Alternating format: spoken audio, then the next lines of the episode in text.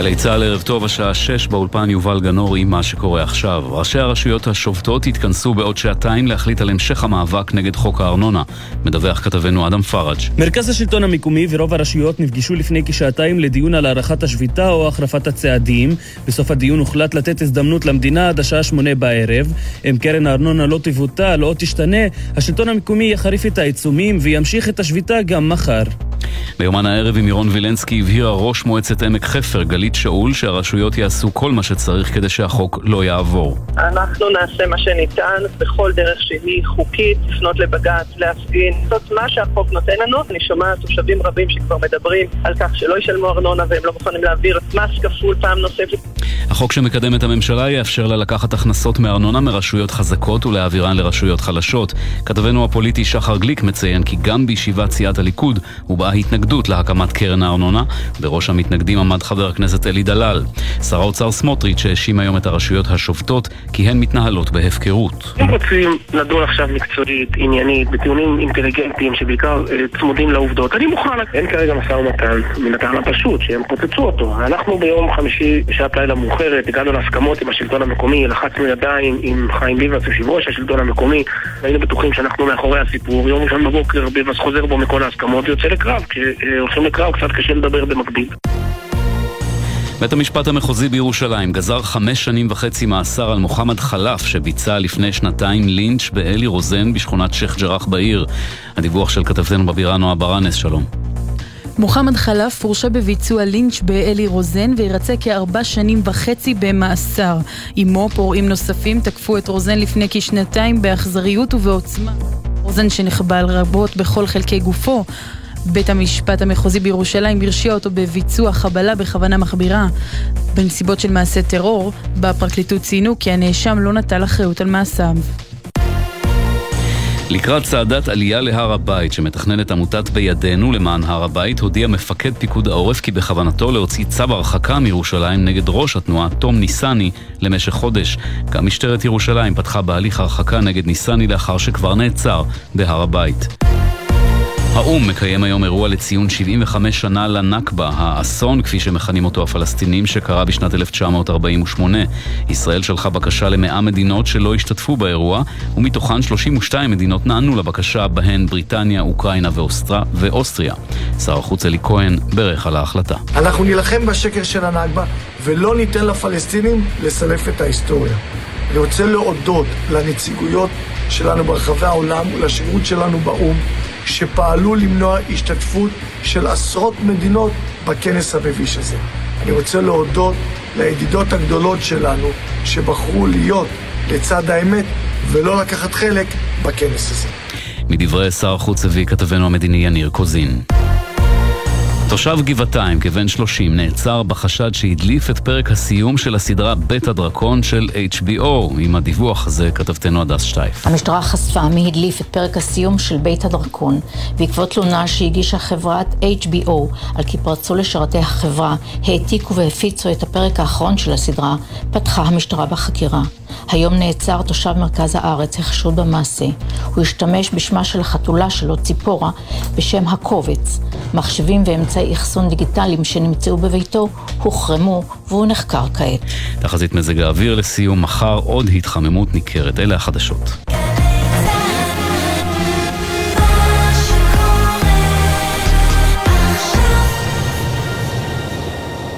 בחסות כל מוביל, היבואנית הרשמית של יונדאי, מיצובישי, אורה, מרצדס וג'נסיס, המציעה מגוון מסלולי קנייה מותאמים אישית, לפרטים כוכבית 3862. בחסות מקס, המציעה הלוואה לכל מטרה שתרצו, כוכבית 9192. אי עמידה בפירעון ההלוואה עלולה לגרור חיוב בריבית פיגורים והליכי הוצאה לפועל, כפוף לתנאי החיתום ולאישור המלווה מקס. בחסות אייס, המציעה לא לחכות למבצעי Black Friday. עד 50% הנחה על הפריטים שבמבצע, כמו ארון נעליים שתי דלתות ב-99 שקלים. בלעדי באתר אייס. עכשיו בגלי צה"ל, עמית תומר וסמי פרץ עם החיים עצמם. עורך בן נצר. מה שקורה עכשיו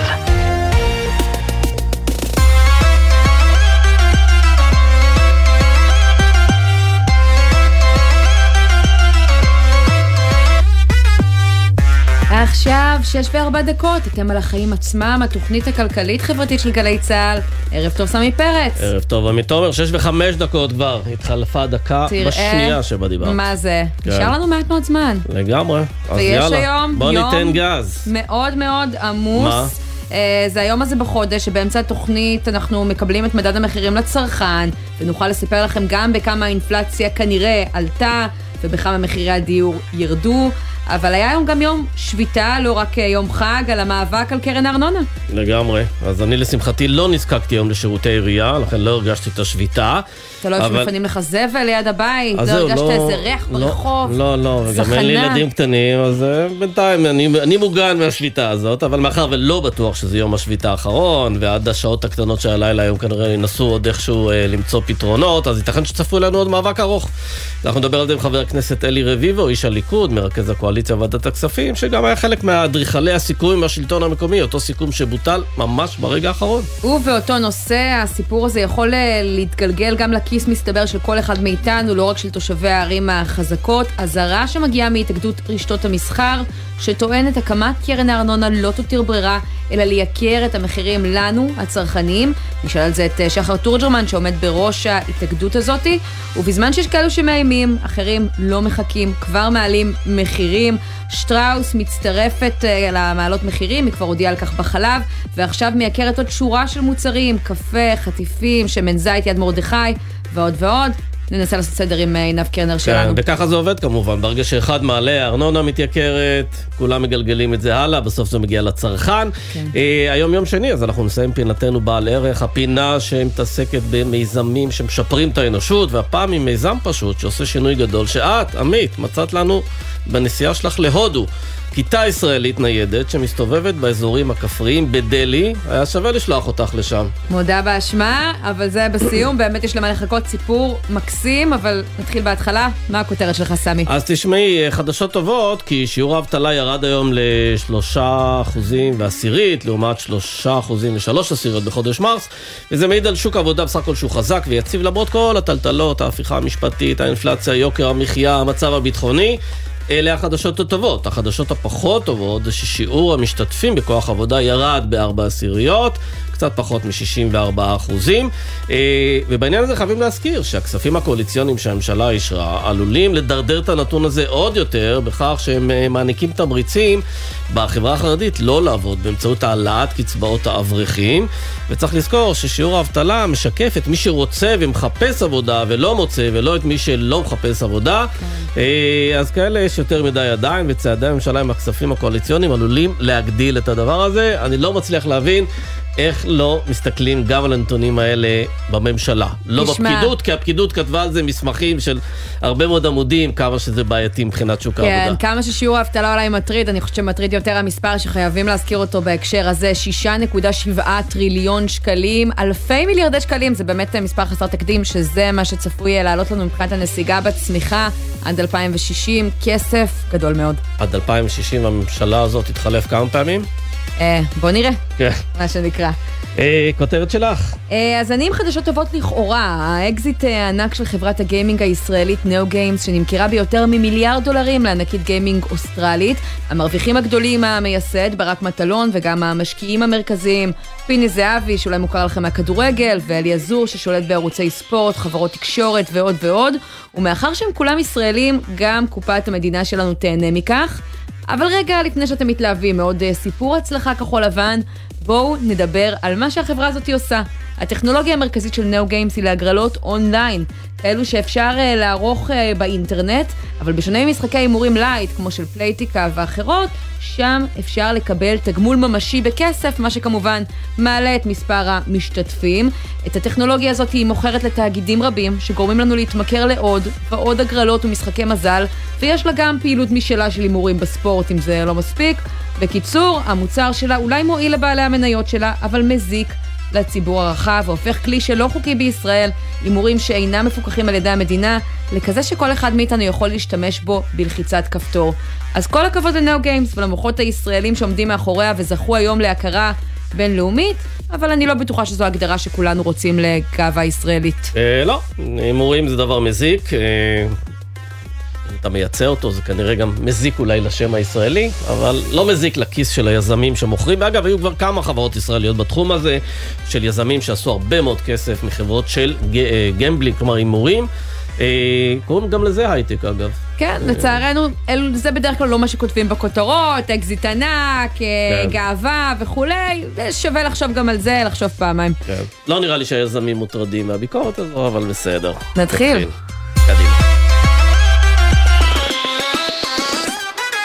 אז תכף נדבר על קרן הארנונה והשביתות והסערה שהיא מעוררת, אבל קודם כל בואו נדבר על מה שחומק מתחת לרדאר בימים כאלה, וזה בדיוק הסיבה שזה קורה דווקא בימים כאלה, שלא תתבלבלו, שלוש עליות אה, מחירים אה, משמעותיות היום, גם אה, של חומרי הניקוי, קולון ופיניש בשיעור מאוד מאוד גבוה, וגם של שטראוס, שרק העלתה את מוצרי חלב ולא מסתפקת בזה.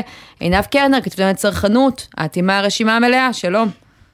כן, שלום סמי ועמית, ערב טוב לכם. אז uh, מסתבר שגל עליות המחירים לא עוזב אותנו וגם אין שום uh, פתרון מצד הממשלה uh, לפי שעה.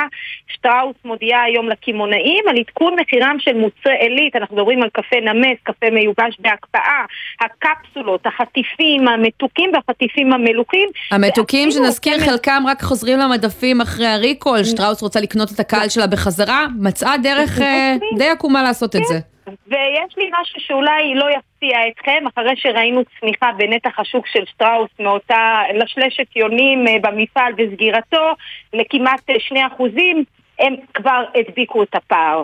זאת אומרת, הצרכנים שוכחים מהר אה, מה שקורה, אבל, אבל, אבל עכשיו היא גם מעלה את המחירים של המתוקים, שזה השוקולד והסלנדיד וכל החטיפים למיניהם, גם השמן זית של יד מרדכי, גם הוא הולך להתייקר. אנחנו מדברים על עליית מחירים של בין אחוז וחצי עד שישה אחוזים. בחברה אומרים אה, שהעלייה הזו נובעת אה, מעליית חומרי הגלם, אה, של הקקאו, של השוקולד, של הסוכר. וגם האריזה שהתייקרה. עינב, יכול להיות שיש פה קצת איזה שיטת סלאמי של שטראוס, הם העלו מחירים של חלק מהמוצרים לפני כמה חודשים, ראו שזה עבר בשלום בסך הכל, אז החליטו לייקר עוד מוצרים. בדיוק, אז קודם כל ההעלאה האחרונה שלהם הייתה ממש לפני שבועיים, אנחנו מדברים על מוצרי חלב הלא מפוקחים, שזה היה ככה גל של כל ארבע המחלבות הגדולות שהעלו את המוצרים שלהם, את מוצרי חלב, ועכשיו מגיעה אה, העלייה הזאת, וצריך לומר שזה לא נגמר פה. אגב, גם אוסם הודיע בצורה, הייתי אומרת, אפילו קצת אה, מקוממת וצינית, בזמן סבב הלחימה האחרון הודיע על העלאת המחירים פעם שנייה כבר בחצי השנה האחרונה. זהו, עינב, ו... אני שומעת שמול אוסם, בשונה אולי ממה ששמענו מכלפי המחלבות אה, וכולי, יש קמעונאים שאומרים, לא בטוח שאנחנו נקבל את ההתייקרות הזאת, זה לא סוף פסוק. מה לגבי המוצרים של שטראוס? מה את שומעת? אז אני שומעת בדיוק את מה שאת שמעת, אבל אני גם שמעתי קולות אחרים. והקולות האחרים אומרים בצורה הכי אה, כנה ופתוחה, אומרים תשמעי, אנחנו נכון, היה את הסבב הקודם ועשינו שרירים וראינו שבסוף זה לא מצליח. אז גם זה מה שנקרא לדחות את הקץ. גם אם עכשיו הקמעונאים, דיברתי עם מרביתם, אגב, אני מחלקת את זה לשניים. הקמעונאים הקטנים אין על מה לדבר בכלל, הם כל כך אה, מבוהלים ברמה שהם אין להם בכלל say בכל העניין הזה, אין להם שום דרך לעשות אפילו שריר ולו קטן כן. ביותר. ועינב לסיום, בואי בכלל... נזכיר אה, אולי גם את החברה הנוספת שמעלה מחירים, כתוב לי פה על המסך בעד 34 אחוזים, יש מצב? נכון, אנחנו מדברים על, היצ... על יצרנית המוצרים של, אה, אה, של קולון, אבקת כביסה, ג'ל כביסה של קולון, סילית בנג, מה עוד יש לנו שם? פיניש, טבליות למדיח. ושם אנחנו רואים עליית מחירים אפילו בשיעור חד יותר של עד 34 אה, אחוזים. בעצם אה, כל היצרנים, אה, אגב, שם החברה זה רקיט שהיא יצרנית מוצרי צריכה. היא מוציאה איזושהי הודעה, היא מסבירה התייקרות של עד 34 אחוזים, כי זה באמת חריג. היא לא מסבירה את ההתייקרות, אבל אני קיבלתי מחלק מהקמעונאים את המחירון, וזה בהחלט אה, מדהים לראות איך, איך הם אמרו, טוב, שם הם בכלל השתגעו ונפלו כן. על כל העולם. אין שום תירוץ, שום הסבר, שום סיבה שבאמת מנמקים כזאת כן. עליית מחירים חדה. והם משחקים לידיים של קרפור, שדווקא בתחום הזה יש לה כמה מוצרים לדעתי, של מוצרים אה, גם אה, של ניקיונות וגם של כלים. עינב, אנחנו חייבים לסיים, להמשיך הלאה, אז תודה בשלב הזה, אנחנו אולי נדבר בהמשך. תודה רבה. ורק נזכיר, עוד חצי שעה, מדד המחירים לצרכן עומד להתפרסם, וכשאנחנו רואים, סמי, התייקרויות כאלה, אני חושבת כן. שהאינפלציה עוד איתנו כדי להישאר, בהחלט. ויש לזה הרבה השלכות שנדבר עליהן בהמשך המשדר.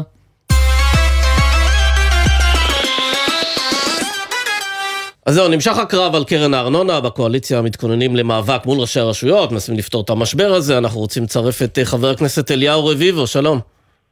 שלום, שלום. מרכז הקואליציה בוועדת הכספים, מהליכוד, נכון. ותגיד, הרעיון הבסיסי נכון. של קרן הארנונה זה לעודד בניית דירות. אתה יכול להגיד לנו בכמה זה יגדיל את, הגדל, את אה, התחלות הבנייה?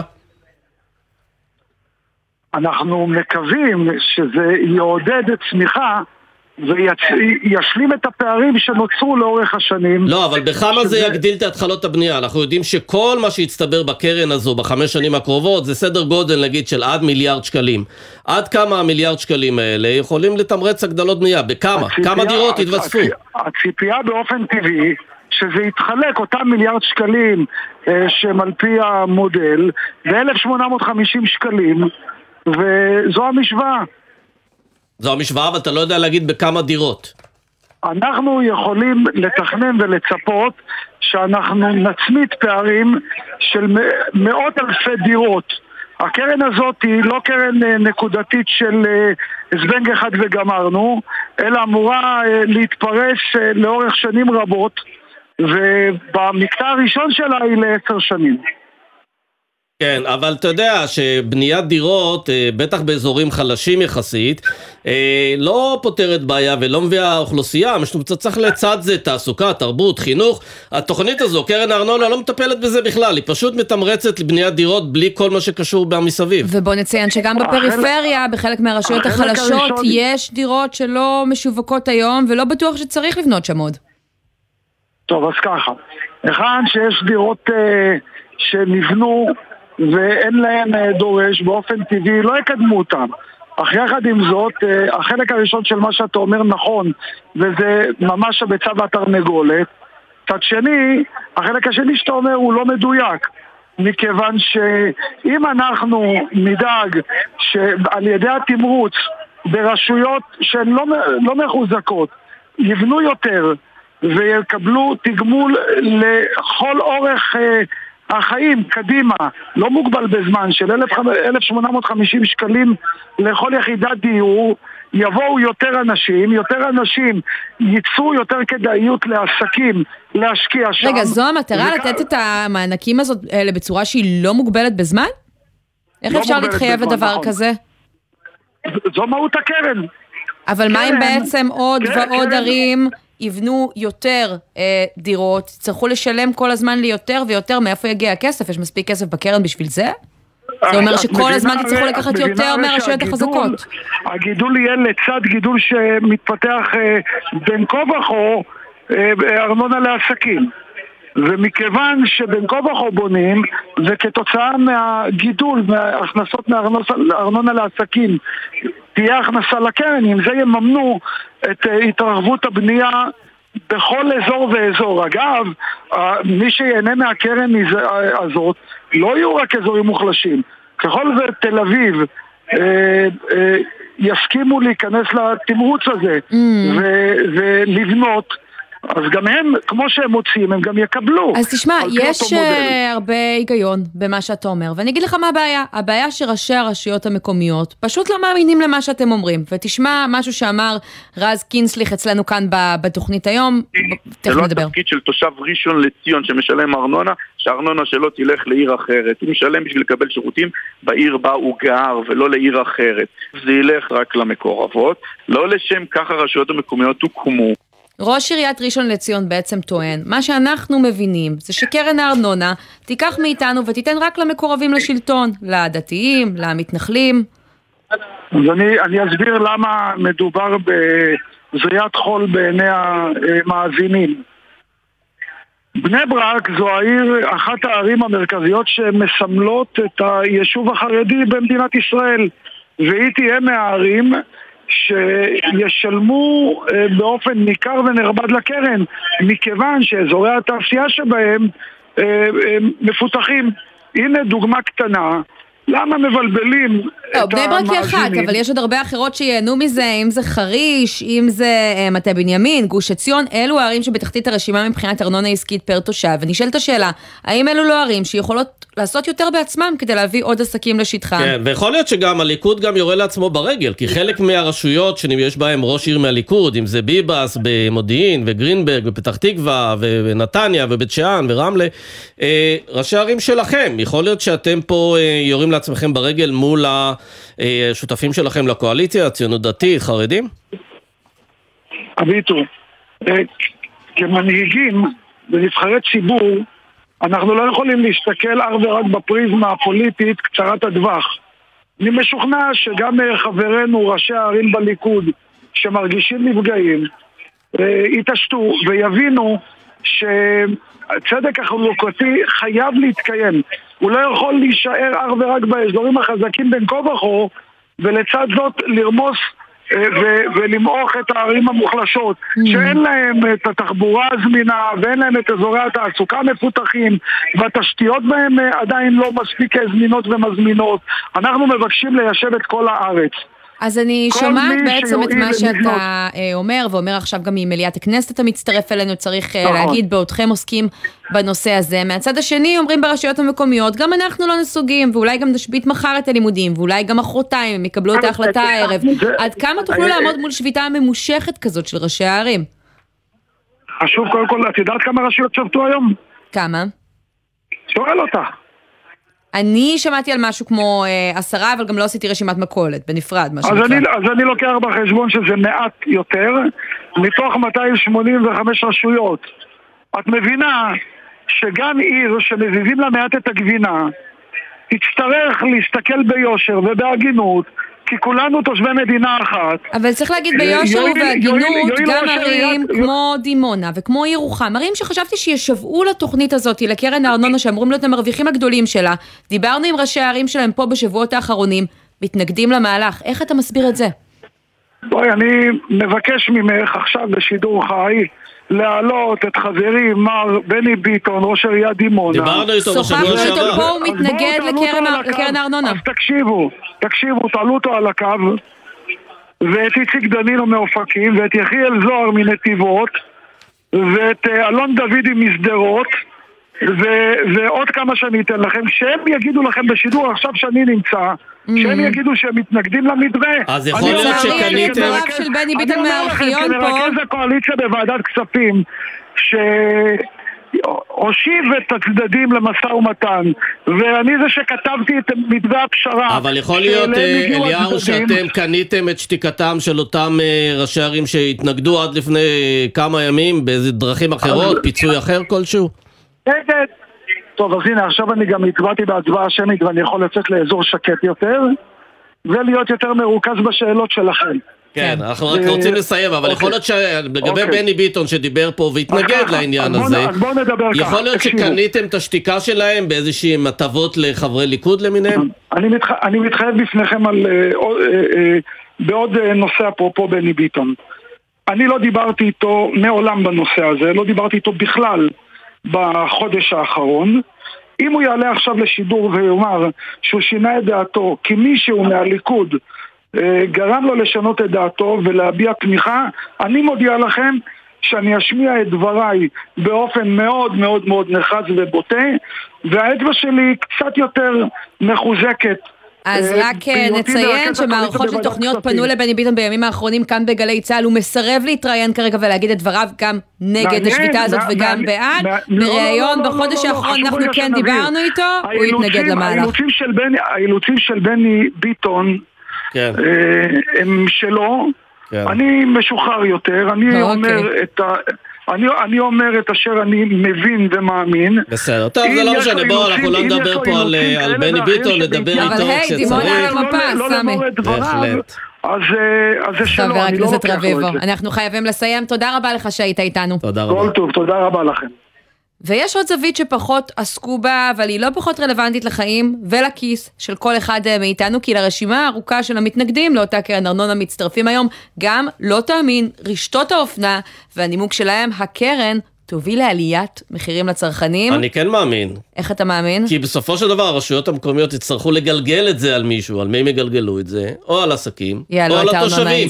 ומה יעשו עסקים? יגלגלו את זה על מי שצריך. אז בואו נדבר על העניין הזה עם שחר תורג'מן, יושב ראש התאגדות אה, רשתות האופנה והמסחר, יושב ראש קבוצת בריל, ערב טוב. ערב טוב, סמי. דרך אגב, על מי כן הם יגלגלו, אתה, אני רק אתקן אותך קצת, הם לא יגלגלו את זה על אזרחים, כי על אזרחים הם מפחדים שישלמו את זה בקלפי. הם יגלגלו, יגלגלו את, את, את העלייה הזו אך ורק על העסקים. ואתם תגלגלו את זה. עלינו. ככה אתה נכון, אומר היום. ככה זה, הרי כן. ככה זה, הסטארט-אפ הזה הישראלי, תראי מה הם עושים, הממשלה והרשויות המקומיות רבות על, על אור הדוב, אור הדוב שניצוד. ואור אור הדוב הזה הוא שמן, הם גובים, הם עושקים אותנו מדי שנה ושנה בסדרי גודל. אנחנו משלמים פי שישה ארנונה ממה שכל אחד ואחד מאיתנו משלם על הארנונה הביתית. אנחנו שוברים שיאים עולמיים. בעולם, דרך אגב, יש כל מיני נוס- נוסחאות. אתה משלם ארנונה לפי כמות הרווחים שאתה משיא לחברה, למשל בגרמניה. במדינות אחרות עושים קשר, לינקג'. כן, תגיד, אבל שחר, פנו אליכם אה, מהרשויות המקומיות, מהשלטון המקומי, כדי לרתום לא, אתכם לא. למאבק שלהם? לא, לא, לא, לא, לא, לא, ממש לא. רמזו לכם אבל שאתם תיאלצו לשלם יותר ארנונה בגלל הקמת הקרן. הזו? לא רמזו לנו, אני אומר כאן בריש גלי, הרשויות המקומיות עושקות את המגזר העסקי שנים על גבי שנים, גובות, גובות ארנונה שערורייתית, כי אין להם אומץ לגבות ארנונה אמיתית שצריך לגבות מהאזרחים. אנחנו, יש פה איזה סבסוד צולב, והן חושבות שהן לא עושות כלום. אנחנו הרי בסוף, כשהחשמל עולה לנו, והמים עולה לנו, והארנונה עולה, עולה לנו, וכל התשובות שלנו עולו, אז אנחנו משרשרים את, את, את הכל לציבור בחזרה בהתייקרות של מחירי המוצרים. שחר, בוא נלך רגע אולי צעד. אחורה ונסביר למאזינים שלנו איך נקבעת הארנונה העסקית. כל אה, עירייה עושה ארנונה- מה שבא לה? הארנונה העסקית, כל עירייה, יש בגס, לא רוצה להעלות אתכם יותר מדי, יש כאן שני קטגוריות, למסחר ולמגורים. יש גם להייטק ויש גם לבנקים, אבל לא משנה, מסחר נכון, ומגורים. והפער בין המסחר למגורים הוא פי גדול. פי שישה, פי שישה. זה שיא, אנחנו שוברים- שוברים שיאים עולמיים. ועכשיו, אין מה לעשות, כשאת קונה, קונה בגד בקניון, תדעי שאת, קרוב לחמישה אחוז מהמחיר שלו זה ארנונה עסקית. עכשיו, מה יקרה עכשיו? למה אנחנו מודאגים? אנחנו צועקים את זה כבר שנים. מה אנחנו מודאגים עכשיו מהסטארט-אפ הזה של הממשלה? שכשהיא תור- תגזול או תגרע מקרן הארנונה במרכאות שיש לרשויות המקומיות העשירות, מה הם יעשו? הם כדי להשלים את הפער, אה. ירוצו ויעלו את הארנונה העסקית. לא אבל את שחר, אני... אגיד לך מה הבעיה שלי עם התיאוריה הזאת, ואני חייבת לומר אה, בכנות, אתה יושב ראש התאגדות רשתות האופנה והמסחר, עם אה, רשתות האופנה יש לי פחות, פחות בעיה, אני חושבת שהמחירים יחסית ירדו בשנים האחרונות. אבל כשאני מסתכלת נכון. מה קורה למשל בשוק המזון ובשווקים אחרים, אני רואה שכבר כן. עכשיו המחירים עולים בשיעורים אדירים. אני לא בטוחה שעם הצדקה, פעם שנייה אה, בשנה. ואז האיום הזה של נעלי מחירים, אם כשכבר מעלים מחירים, קצת לא, קשה אנחנו לקחת לא- אותו לא- לא ברצינות. איימנו, אנחנו לא איימנו שנעלה מחירים. אני רק, אנחנו הזהרנו שמה שיקרה בסוף, מה שיקרה בסוף זה שיגבו מאיתנו ארנונה עסקית הרבה יותר גבוהה ממה ממה שגובים ממילא, ואז זה יגרום להעלאת מחיר. אנחנו כן, לא מאיימים. אגב, רק- פניתם ל- לשר האוצר, לשר הפנים בעניין הזה, לא, לא, לא באיזה לא, ניסיון, לא, שיבטיחו לא, לכם לא, שזה לא יגלגלו את זה לכם? זה לא בעיה, אני חייב להיות הוגן, אה, זו לא בעיה רק מול הממשלה הזו.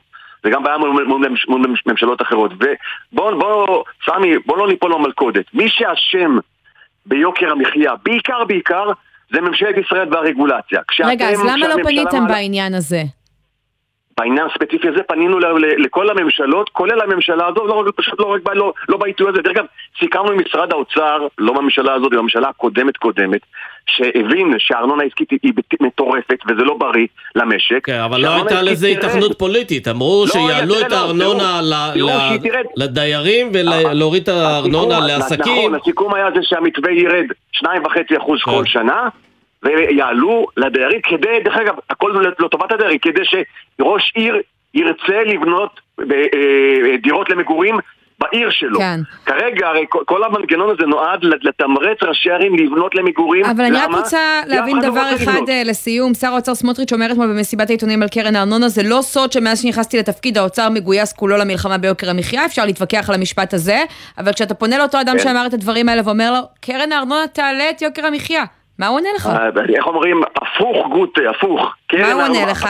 תיקח. אני, אני אגיד לך מה אני, מה אני אומר לו, אני אומר תיקח מה-24 מיליארד שקל שגבית מיסים על הנדלן, או תיקח מה-13 מיליארד שקל של כספים קואליציוניים, ואנחנו מדברים על מיליארד שקל ותקצה מיליארד אחד, מיליארד שקל תמריץ לבניית דירות למגורים בכל הרשויות בישראל. אל תיקח מאיתנו עוד מיסים מהעסקים ותבנה קרן כדי לעשות את אותו דבר. נו, טיעון חזק אבל. מה- מה הוא אומר על זה? אני לא יודע. אתה לא יודע. שחר. תורג'רמן, יושב ראש התאגדות רשתות האופנה והמסחר, יושב ראש קבוצת בריל, תודה רבה לך על הדברים האלה. תודה רבה לכם. והנה, מתפרסם מדד המחירים לצרכן, מאוד עלה לא בחודש מעודד. אפריל בשמונה עשיריות האחוז, הרבה מעבר לתחזיות שדיברו כן. על ארבע עשיריות או חמש עשיריות. וזה עוד לפני, רק נסביר למאזינים, כל ההתייקרויות שאנחנו מדברים עליהן עכשיו שבפתח, הם לא נספרו במדד הזה, כלומר, זאת רק ההתחלה, המשמעות שהאינפלציה ממש כן. איתנו כאן כדי להישאר, וגם ב... אז ב-12 החודשים האחרונים זה עלייה של חמישה אחוזים, וצריך רק להגיד שיש עליות מחירים בולטות בסעיפים של ירקות, פירות, תחבורה, הלבשה, הנהלה, תרבות, בידור, דיור ומזון. ו... וגם מחירי הדירות, אחרי אה, כמה חודשים של אה, ירידה, אה, מגמת ירידה בהם, ללא שינוי ללא הפעם, שינוי. כלומר לא, לא רק עולים. חודש אחד שבו מדד לא- מחירי הדירות ירד, אבל יורדים. עכשיו אה, ללא שינוי. כן. אנחנו נדבר על זה מיד לאחר אה, איזו הפסקה קצרה. אה, נחזור בעוד כמה שניות. כן.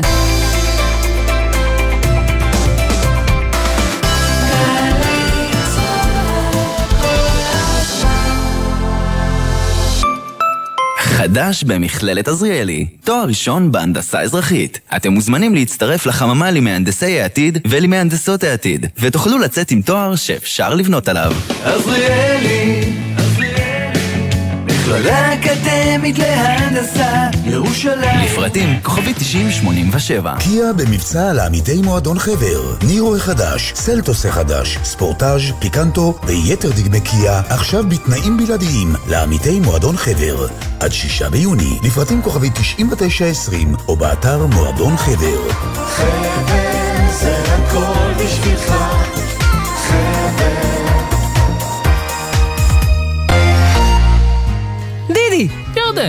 נכון שבועות הוא חג הביקורים? חג הביקורים, נכון. אז אתה רוצה שניסע לבקר בעמק יזרעאל? רוצה מאוד. נפגוש שם את אלון אולארצ'יק? אה, אלון אולארצ'יק, בפסטיבל חלב ודבש. בהחלט. ירדן בר כוכבא הלפרין ודידי שחר באים לפסטיבל חלב ודבש ומארחים את אלונו לארצ'יק ואת ההרכב תהיה ילד המחדש את שיריו במופע חד פעמי. שבת, 11 בבוקר, פסטיבל חלב ודבש בעמק יזרעאל, קרוב בגלי צה"ל. לפרטים נוספים חפשו באתר הפסטיבל. החזיקו חזק, כי אנחנו עומדים לנסוע בזמן. לפני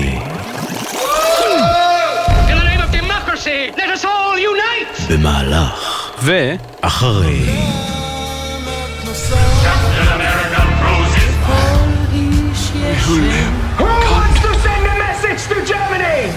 המלחמה הגדולה בהיסטוריה. מלחמת העולם השנייה הולידה אינספור יצירות אומנות. בהסכת החדש של גל"צ, מנוונים חסרי כבוד, אנחנו עומדים לחקור אותן מקרוב במסע מרתק בזמן. מנוונים חסרי כבוד. בכל זמן שתרצו, באתר וביישומון גלי צה"ל, ובכל מקום שאתם מאזינים להסכתים שלכם. עכשיו בגלי צה"ל, עמית תומר וסמי פרץ עם החיים עצמם. חזרנו ואנחנו uh, עכשיו למדד המחירים לצרכן שהתפרסם לפני דקות אחדות. מדד, הפתיע אה, לרעה. כן, עגום אה, אפשר אגב, אה, השאלה אם לומר. הוא הפתיע, את יודעת, כי אנחנו רואים את עליות המחירים, רואים כל יום אנחנו מדברים פה על עוד עליית מחירים ועוד עליית מחירים, אז אולי זה לא כזה מפתיע, אבל ביחס לתחזיות של כן. עלייה מאוד אה, משמעותית. וצריך להגיד, אנחנו מדברים הרבה על עליות מחירים, מעט מאוד מעליות המחירים שדיברנו עליהן כבר נכנסו לתוקף, מוצרי חלב אה, חלקם, נכון. אה, כל מה שדיברנו פה בתחילת. התוכנית זה כבר לחודש מאי. למדד הבא ואומר שהאינפלציה תישאר איתנו אה, גם אה, בחודשים הבאים כנראה. בואו נשאל על זה את פרופסור עמנואל טרכטנברג, שלום. שלום וברכה, ערב טוב. ערב טוב, ראש המכון למחקרי ביטחון לאומי, עמד בראש ועדת טרכטנברג למשבר יוקר המחיה עוד בימי המחאה החברתית. ב-2011, ועכשיו כן. המחירים מטפסים, ונראה ששום דבר לא עוצר אותם. כן, אה, האינפלציה איתנו, אה, היא די עקשנית אה, בסביבות החמישה אחוז ברמה השנתית. המדד האחרון של שמונה עשיריות האחוז, מעל הציפייה שהייתה של חצי אחוז, וזה לא מבשר טובות, כי יש להניח שבנק ישראל אה, ביום שני הקרוב אה, ייאלץ אה, להעלות את הריבית ומשהו כמו עוד רבע אחוז, וזה כשלעצמו כמובן פוגע ב- באלה שהם בעלי מש- משכנתאות אה, וכך הלאה. כן, אגב, רק צריך אני להראות, כן, היה כן. אתמול אה, ניתוח של בנק ישראל שהראה בכמה גדל ההחזר החודשי של מי שלקח משכנתאות בשנים האחרונות, ורואים שמי שלקח ב-2022, ההחזר החודשי שלו גדל ביותר מאלף שקלים לחודש. וזה עוד לא הסוף לפי אה, הנתונים זהו, האלה. והשאלה, אתה יודע, כשבנק ישראל מתמודד עם הדבר הזה, ואנחנו יודעים כמה זה לוחץ, ומשכנתה זה סעיף מאוד מאוד כבד, יש לבנק ישראל בכלל איזושהי דרך לבוא ולהגיד, אני רוצה להתחשב במקבלי המשכנתאות, ואני לא אעלה את הריבית, או שהוא לא מסתכל על זה? לא, בנק ישראל אה, הוא אה, מופקד על המדיניות המוניטרית, הכלי היחיד שיש בידו, או העיקרי, אה, זה קביעת הריבית, והוא מנהל מדיניות מוניטרית עצמאית, וטוב שכך. בנק ישראל לא יכול לפעול אחרת, גם אל מול עליות הריבית בחו"ל. הרי אנחנו לא, לא מנותקים ממה שקורה בארצות הברית או באירופה, ששם הריביות אה, המשיכו לעלות. אגב, כשאתה מסתכל על מה שהממשלה מנסה לעשות בנושא יוקר המחיה, אתה רואה יותר סבסוד בדלק, בכל מיני סעיפים אחרים, יותר ניסות לדחות העלאות מחירים, כמו שעשו בשוק החלב, אבל אין משהו מבני להורדת יוקר המחיה. אם אתה צריך עכשיו להמליץ לממשלה לעשות משהו מבני להורדת יוקר המחיה, מה, מה תמליץ להם? אז בדיוק, אה, הממשלה בינתיים רק אה, מגיבה נקודתית. פלסטרים. אה, ו- כן, ועד כה לא נקטה בשום צעד משמעותי כדי באמת להיאבק ביוקר המחיה, ופה אני רוצה לעשות הבחנה בין האינפלציה, כלומר קצב עליית המחירים, לבין רמת יוקר המחיה שממילא היא גבוהה גם ללא החמישה אחוז הנוספים שניחתים עלינו. הממשלה צריכה לפעול בשני מישורים. במישור התקציבי, שפירושו גירעון נמוך כמה שניתן כדי לא לתדלק את התהליך האינפלציוני, האינפלציוני וגם בתוך התקציב להפנות תקציבים לכך שיהיה יותר היצע של דירות, שברמה המקומית אה, אפשר יהיה אולי בעתיד להוריד את הארנונה וכך הלאה. כן. הממשלה לא עושה זאת. טוב, זה מה שקרן הארנונה לשיטתם אה, אמורה לעשות, אבל אני חייבת לשאול אותך בהקשר של אה, אה, מחירי המזון, וככה באמת המחירים שהמדד הכי מתייחס אליהם, בעצם הקינו את התחזיות ממש, זה עלייה של כפול ממה שצפו בעצם הכלכלנים לפני פרסום המדד. מאיפה מגיע הפער ממה שככה הספקת אולי להציץ על הסעיפים? ממה שהספקתי לראות, יש סעיף של פירות וירקות שזה עונתי, והוא באמת אה, קפץ, ועל כן אני לא הייתי מתעכב בזה.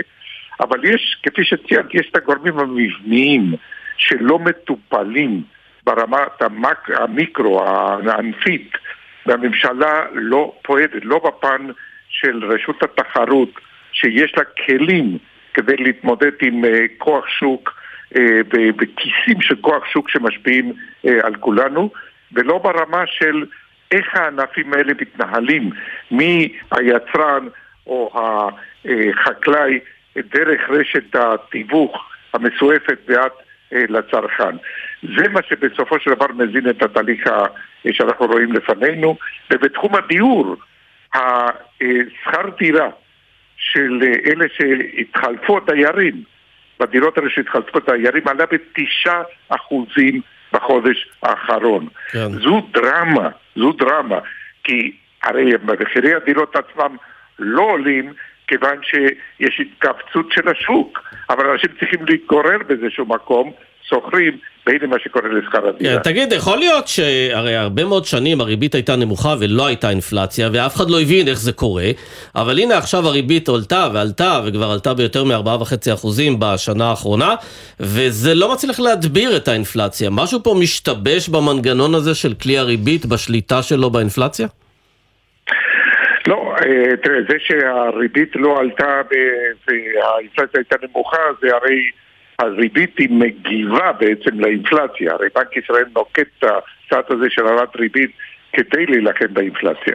אבל ולכן זה לא פלא שכשאתה רואה אה, אינפלציה אפסית, אז הריבית היא אפסית, כשאתה רואה אינפלציה שעולה, אז הריבית גם אה, עולה. האם האפקטיביות נפגמה? אה, כן ולא. כלומר, בפן של אה, שוק הדיור אנחנו רואים שהריבית אכן הגבוהה עוצרת ביקושים. כן. אבל זה כמובן לא יכול, אבל אז למרות שצריך להגיד, בתוך- זה הפוך לגמרי מהמגמה העולמית, שם אנחנו כן כן. רואים כבר את הבלימה הזאת של האינפלציה עם עליות ריבית. כן. זה לקח זמן, אבל אנחנו כבר וגם שם. תמיד שיבחנו את הכלכלה הישראלית, שאצלנו האינפלציה יותר נמוכה מאשר בארצות הברית, ועכשיו זה משתנה. נכון, נכון. אבל אני אומר, אבל בסופו של דבר אמרתי, אנשים צריכים להתגורר, ולכן העצירה במחירי הדיור, קנייה ומכירה, בסופו של דבר בא לידי ביטוי בעלייה במחירי השכירות. זה הריבית לא יכולה לפתור. בסוף זו בעיה של היצע, של כמות הדירות שיש בשוק, והאחריות היא כל כולה על הממשלה, שלא נוקטת בשום צעד משמעותי בהקשר הזה. אוקיי, פרופסור מנואל טרכטנברג, ראש המכון למחקרי אה, ביטחון לאומי, תודה רבה לך על הדברים תודה. החשובים האלה. תודה וערב טוב. ואם דיברנו על אה, הנדל"ן, מדד מחירי הנדל"ן שנותר ללא שינוי, אה, סך הכל חדשות טובות, אם כי אולי ציפינו לקצת יותר, בכל זאת ראינו בחודש שעבר כן, ציפינו ירידה שתתחיל של מגמה אחרי מחירי הדיור. שפעם אחת מחירי הדירות אה, ירדו. נכון. אנחנו רוצים בעניין הזה לפנות לרונן יפו, מנכ"ל קבוצת הנדל"ן דוניץ אלעד, ערב טוב. ערב טוב. נראה לי שהוא לא מאוכזב כמונו. לא, אני לא חושב שזה עניין של אכזבה, אני כמוכם קורא כרגע את הנתונים שהתפרסמו, ואני חושב שדווקא הסעיף שלי בלט לעין זה שאנחנו רואים את העלייה, קפיצה בשכר דירה. הסוחרים החדשים, לפי הנתונים שהתפרסמו עכשיו, אה, מדווחים על קפיצה של 9% בשכר הדירה. האמת אני שאני חייבת אה, בדיוק- להתוודות שאני נמנית אה, במדד הזה עם הסוחרים החדשים. חיית ו? קפיצה בשכר הדירה. אה, אבל אז גם השתדרגת. אז אני רק יכול להגיד שזה זה בדיוק קשור לכל מה שאנחנו חווים פה בשוק הדיור כרגע. זה נכון שכמו שאמרתם, בסביבת ריבית עולה זה מקפיא את הביקושים, אבל זה לא באמת משנה את מצב ההיצע והביקוש. ובסופו של דבר ההיצע שלנו רק אה, יורד, כי גם התחלות הבנייה יורדות, כמובן לאור הביקושים, ואנחנו לבסוף נגיע לאותה נקודה שהביקושים יתפרצו ולא יהיה היצע מספיק. אז זהו, לכם, היצע- אתם כחברת בנייה, יש לכם למעלה מ-12,000 יחידות דיור בתהליכי תכנון וביצוע כלשהם. כן. השאלה אם כשאתה רואה את ה... גם את שיעור הריבית עכשיו, אה, זה גורם לכם לעכב או להאט את קצב הבנייה שלכם. אתם ממתינים עם הוצאה לפועל של תוכניות חדשות. אז תראה, אנחנו באופן אה, ספציפי לא ממתינים כי יש לנו אה, גם אה, מספר פרויקטים שנמצאים בביצוע אבל שמלאי המכירות שלהם מאוד מאוד מצומצם כרגע, זה באמת לא משפיע עלינו. זה פרויקטים שאנחנו עובדים עליהם בתכנון, זה פרויקטים שיצאו לשיווק בשנתיים הקרובות ולכן אין איזושהי אה, החלטה שצריך לקבל כרגע. אני כן יכול להגיד שזה בהכרח משפיע על אה, אולי קבלנים יזמים שאו שהם יותר ממונפים או שהם במצב שאין להם ברירה אלא... אה, אה, לדחות כרגע את היציאה לשיווק, שזה בדרך כלל תנאי גם לפתיחת פרויקט. זה גם תנאי. של הבנק הרבה פעמים. כשבנק כן, רואה תנאי של שהקצב. יורד, הוא לא מממן. בהחלט, ואז אנחנו שוב רואים פחות התחלות בנייה, ושוב יהיה לנו פחות היצע, ולכן בסופו של דבר אנחנו נראה את הביקושים האלה מתישהו מתפרצים. זהו, תגיד- אני חושב שמה שקורה כרגע... הזכרת- בשכר הדירה, סליחה. כן, לא, דבר. אז זהו, זה רק, זה שזה בדיוק, זה מה שיגרום, כי אתם דיברתם בתחילת השיחה על המשכנתה, אבל בסופו של דבר המשכנתה, אה, אה, כשהיא עולה, אה, והאלטרנטיבה שיש לאותו אדם שלא קונה את הדירה, הוא בעצם לשכור דירה. ואם הוא רוצה לשכור דירה במחירי הדירה, מחירי שכירות כל כך עולים, אז יש כאן אה, בעיה, הדירה. כן, אבל אני אה, רוצה כן, באמת לשאול אותך בסיפור הזה של כן. מחירי המשכנתאות, בתור מי שמכיר ככה מהשטח מתנהל מול רוכשי הדירות, אתה כבר מרגיש שיש מצבים שאנשים שלקחו משכנתה לא עומדים בתשלומים, נאלצים לוותר על הדירה, או שאנחנו עדיין לא שם? אז אנחנו לא, אנחנו לא חווים את זה, אני חושב שבכלל במדינת ישראל צריך לזכור שאנשים קונים דירה, הם לא קונים אותה בצורה של נאן ריקו, זאת אומרת בסופו של דבר הם ערבים באופן אישי לרכישת הדירה, ולכן אני חושב שבן אדם שגם נמצא בתקופת מיתון אז, והמשכנתה מתייקרת, הוא יחסוך בהרבה מאוד דברים אחרים שקשורים לצריכה, שקשורים לתיירות, נופש, כן. פנאי וכן הלאה, לפני שהוא יוותר על הדירה שהוא גר בה, מה גם ששוב אני חוזר, האלטרנטיבה של למכור דירה אה, היא צריכה להיות לשכור דירה. כן. לא, וגם בעיקר אתה- מפסיד חלק מההון העצמי שלך במצב נכון, כזה. לכן אבל אנחנו לא לס- רואים את זה, ו... וגם אגב הנתונים שהתפרסמו ראיתי של מכירת דירות יד שנייה בשוק, הם אה, מראים שיש צניחה דרמטית, זאת אומרת אנשים לא מוכרים כן. את הדירות שהם גרים רונן, לסיום ממש, יש רעיון ממשלתי עכשיו לעשות קרן ארנונה, לוקחים אה, ארנונה מהערים החזקות, נותנים לערים החלשות, כדי שיבנו יותר דירות. האם זה ישפיע על ההחלטה שלכם, למשל, לכאן לבנות וכמה לבנות? אני חושב, קודם כל אני חושב שהנושא הזה כנושא שבו צריך למצוא איזשהו אה, מערך שמעודד את הרשויות המקומיות אה, לבנות יותר דירות מגורים הוא נושא נכון ומבורך מבחינה האחריות של הממשלה. האם הדרך לפתור אותו הוא דרך קרן ארנונה? אני ממש לא יודע להגיד אם זה הפתרון הנכון או דרך תקציבים ממשלתיים אחרים. אוקיי. אין ספק שבסופו של דבר זה יכול לא- להוריד הרבה מאוד חסמים שכרגע מונעים מרשויות מקומיות שמוציאות הרבה מאוד על כל תושב שלהם ולא מקבלות ארנונה מספקת מ- מבחינתן. ולכן לא, לא רוצות לעודד את בניית המקורים. הנה, מצאנו מישהו שתומך אולי בקרן הארנונה, רונן יפו, מנכ"ל קבוצת הנדל"ן דוניץ אלעד, תודה רבה לך על הדברים האלה. תודה רבה לכם.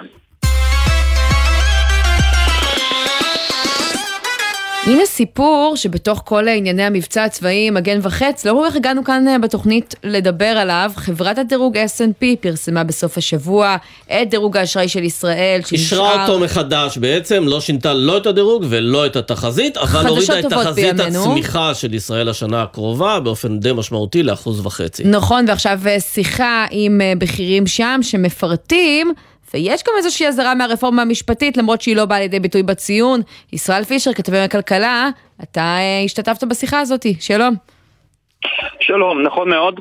באמת הייתה שם אה, איזושהי אזהרה מעורפלת בכל מה שקשור להשפעות של הרפורמה המשפטית, אבל מה שמעניין הוא שראינו גם בתחזית הצמיחה של ישראל של אחוז וחצי, שהיא נמוכה משמעותית באחוז מתחזיות בנק ישראל וקרן המטבע הבינלאומית, וגם מתחזית משרד האוצר שעל בסיסה נבנה תקציב המדינה. משרד האוצר חוזה שכלכלת ישראל תצמח בשנה הקרובה בשלושה אחוזים, אז כ-S&P, Standard & Poor's, סוכנות דירוג האשראי- איך הם מסבירים את זה? איך הם מסבירים את הפער? זה משמעותי.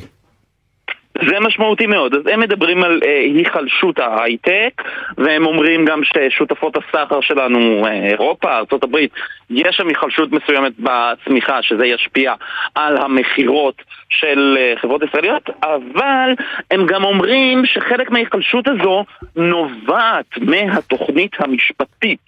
ובכל מקרה, בכל מה שקשור לתוכנית המשפטית, הם אומרים, באמת, זו הייתה התייחסות מאוד מעורפלת, אבל אם צוללים גם למספרים שלהם וגם לדברים שהם אמרו, נראה שהם כן חוששים מהתוכנית המשפטית. הם אומרים שיכולה להיות לכך השפעה שלילית עוד יותר על הצמיחה. אז למה הם לא ולכן- הורידו את תחזית הדירוג אם כך?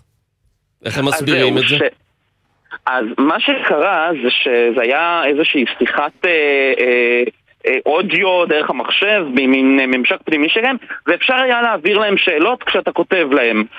אני והרבה אחרים שאני יודע שהשתתפו בשיחה, כתבו להם שאלות בנוגע לתוכנית המשפטית, ספציפית. אוקיי. אף אחת מהשאלות שהוקראו לא נגעה לתוכנית המשפטית כי הם בוחרים לאילו, לאילו שאלות להתייחס. זה לא הייתה מסיבת עיתונאים.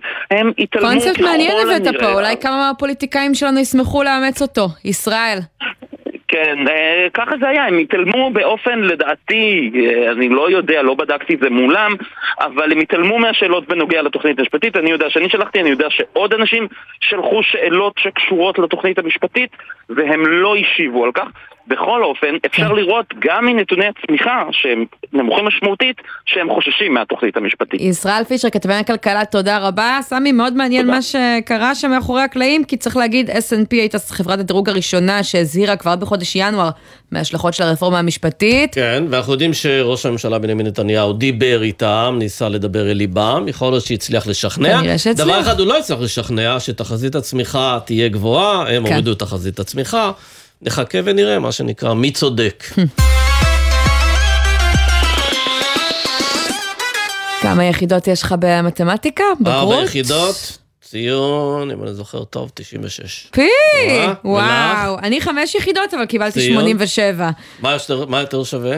אני לא יודעת, יש עניין עם בונוסים כזה? אני... אנחנו גם לא באותם שנים, סמי, לא בוא. באותם שנים, לא באותו דור. לא תחרות. כן. אבל מסתבר... אגב, ושנינו לא הלכנו עם כל המתמטיקה הזאת, לא הלכנו להייטק. אבל אנחנו כלכלנים, גם זה משהו. גם זה בסדר. כן, ויש אה, מחקר מאוד מעניין אה, ברקע הבגרות אה, במתמטיקה שהתקיימה היום, תלמידי תיכונים בעצם נבחנו היום במגוון היחידות, שמראה קשר בין חמש יחידות לימוד להכנסה עתידית, גובה הכנסה עתידית. לא בטוח שזה עזר במקרה שלנו שבחרנו בתקשורת, נכון. אבל אה, בואו נשאל את מי שערך את המחקר, אלי הורוביץ, מנכ"ל אה, קרן טראמפ, למי זה כן עזר? שלום. אהלן, אהלן, ערב טוב. 87 בחמש יחידות יותר טוב. תודה אה, רבה. תודה רבה, טוב שהזמנו אותך היום. שהשבנו את הנושא. הזה, ונגיד שאת המחקר אה, עשיתם בשיתוף עם מכון אהרון בבית הספר לכלכלה באוניברסיטת רייכמן, יחד עם הקרן שלך, קרן טראמפ, מה גיליתם? אמ, אנחנו יודעים כבר הרבה מאוד שנים שחמש יחידות במתמטיקה הוא אה, מנבא מצוין אה, לסיכויי השכר בעתיד. מי שלמד חמש יחידות מתמטיקה, או למדה במקרה שלך, אה, הסיכוי שלו, הסטטיסטי, במדינת ישראל, הוא לשכר משמעותי יותר גבוה, לא חשוב באיזה מקצוע בוחרים. את זה אנחנו יודעים, זה עמד בבסיס של מהלך מאוד גדול אה, שהובילה הממשלה, משרד החינוך והאוצר ורשויות מקומיות והאוניברסיטאות ופילנטרופיה, כולם ביחד. בואו נדבר. במספרים, כמה כסף זה שווה? אה, אה, הפערים לפעמים מגיעים ל-40% הבדל בשכר. וואו. אה, במקצועות... מה, בין שונים. 4 אבל מה ל-5 ש- יחידות? נכון, נכון, נכון. ולפעמים, ומה שמכון אחרי זה נשווה תלושים, אני ואת. בדיוק, אבל אתה גבר. זהו. אבל, זאת בדיוק הנקודה. כי חמש יחידות מתמטיקה בישראל הצליח להכפיל את עצמו במהלך מאוד משמעותי, ואפילו החלוקה המגדרית שווה. בין בוגרי חמש יחידות מתמטיקה, בנים ובנות, תלמידים ותלמידות, הם חצי חצי, וזו בשורה מאוד טובה. והציפייה הייתה שאם בחמש יחידות, אז אפשר יהיה לראות גם ביחידות הטכנולוגיות של הצבא, וגם בלימודי הנדסה באוניברסיטאות, וגם בהייטק, חלוקה יותר שוויונית, ואת זה אנחנו לא רואים. אני מריחה פה אבל, מה הכוונה? לא שוויונית בין גברים לבין נשים?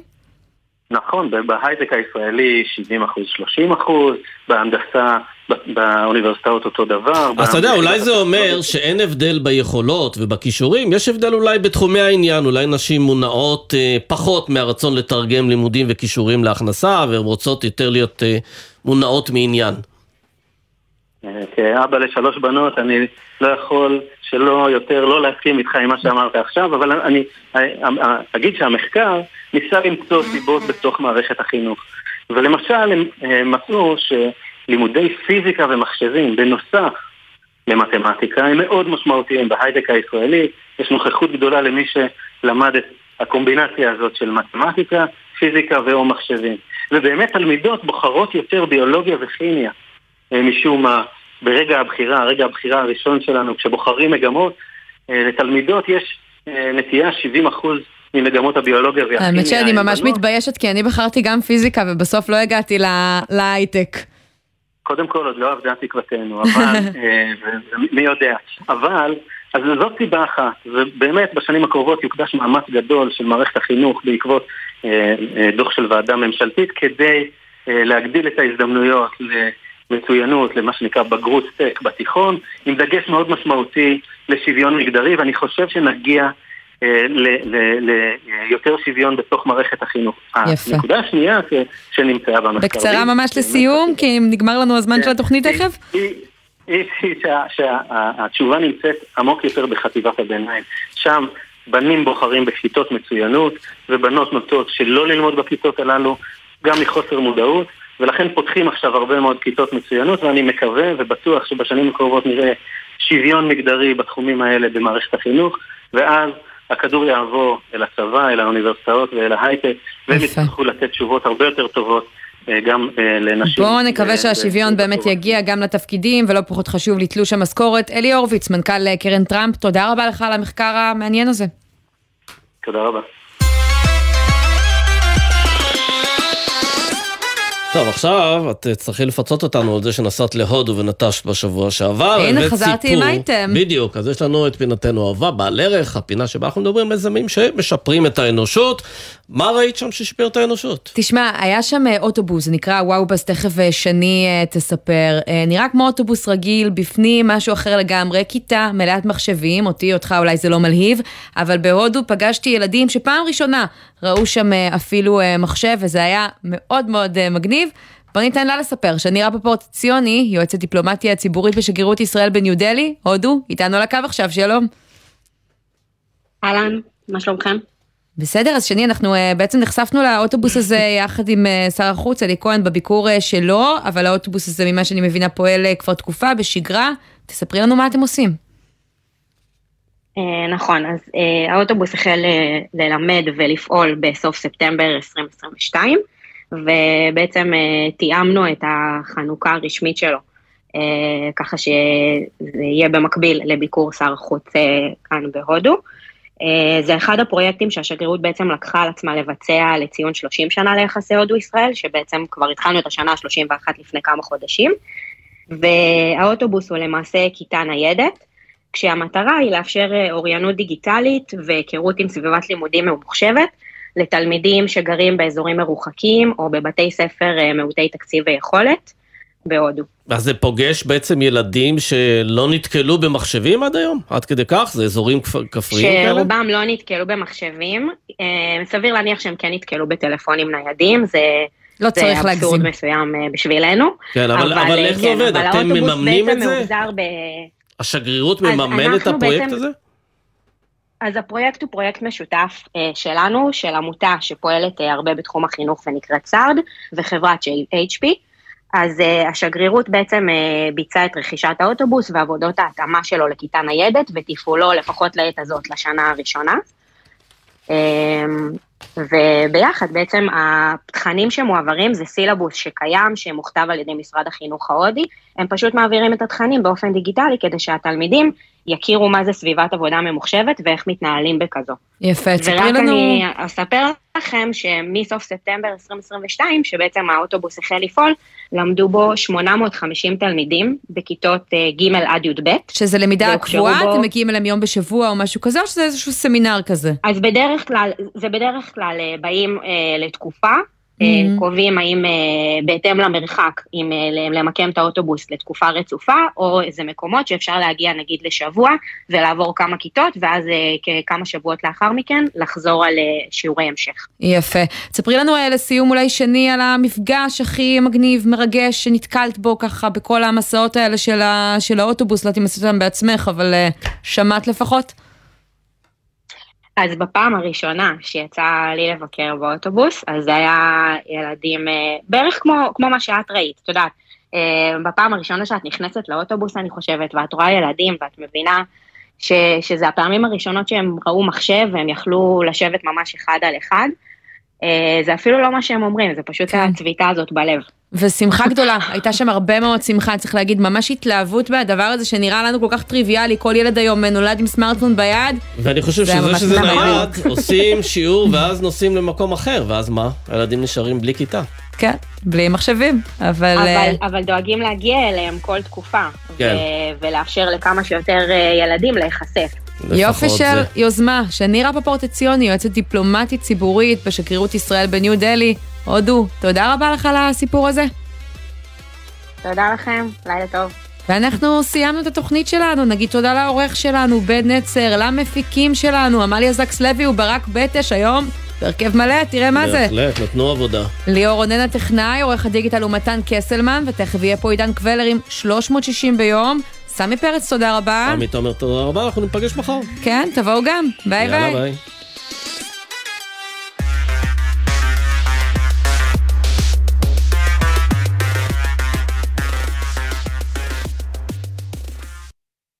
בחסות Ensure Plus Advance, המסייע לשמירה על הכוח וההגנה הטבעית. Ensure Plus Advance, שאלו את הרופא או את הדיאטן. בחסות אייס, המציעה לא לחכות למבצעי Black Friday. עד 50% הנחה על הפריטים שבמבצע. כמו כיסא גיימרים לילדים ב-199 שקלים. בלעדי באתר אייס. בחסות אוטודיפו, המציעה מצברים לרכב עד השעה תשע בערב בסניפי הרשת, כולל התקנה חינם. כי אין סיבה לשרוף את שישי במוסך. אוטודיפו.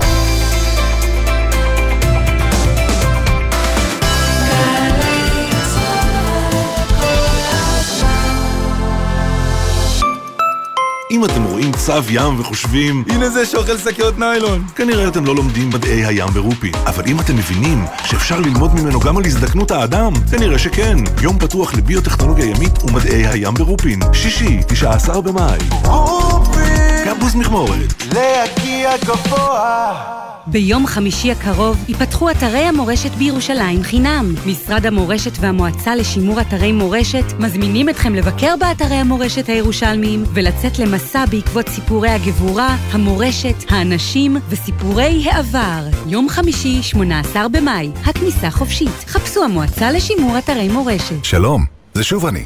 עדיין בדרך ל...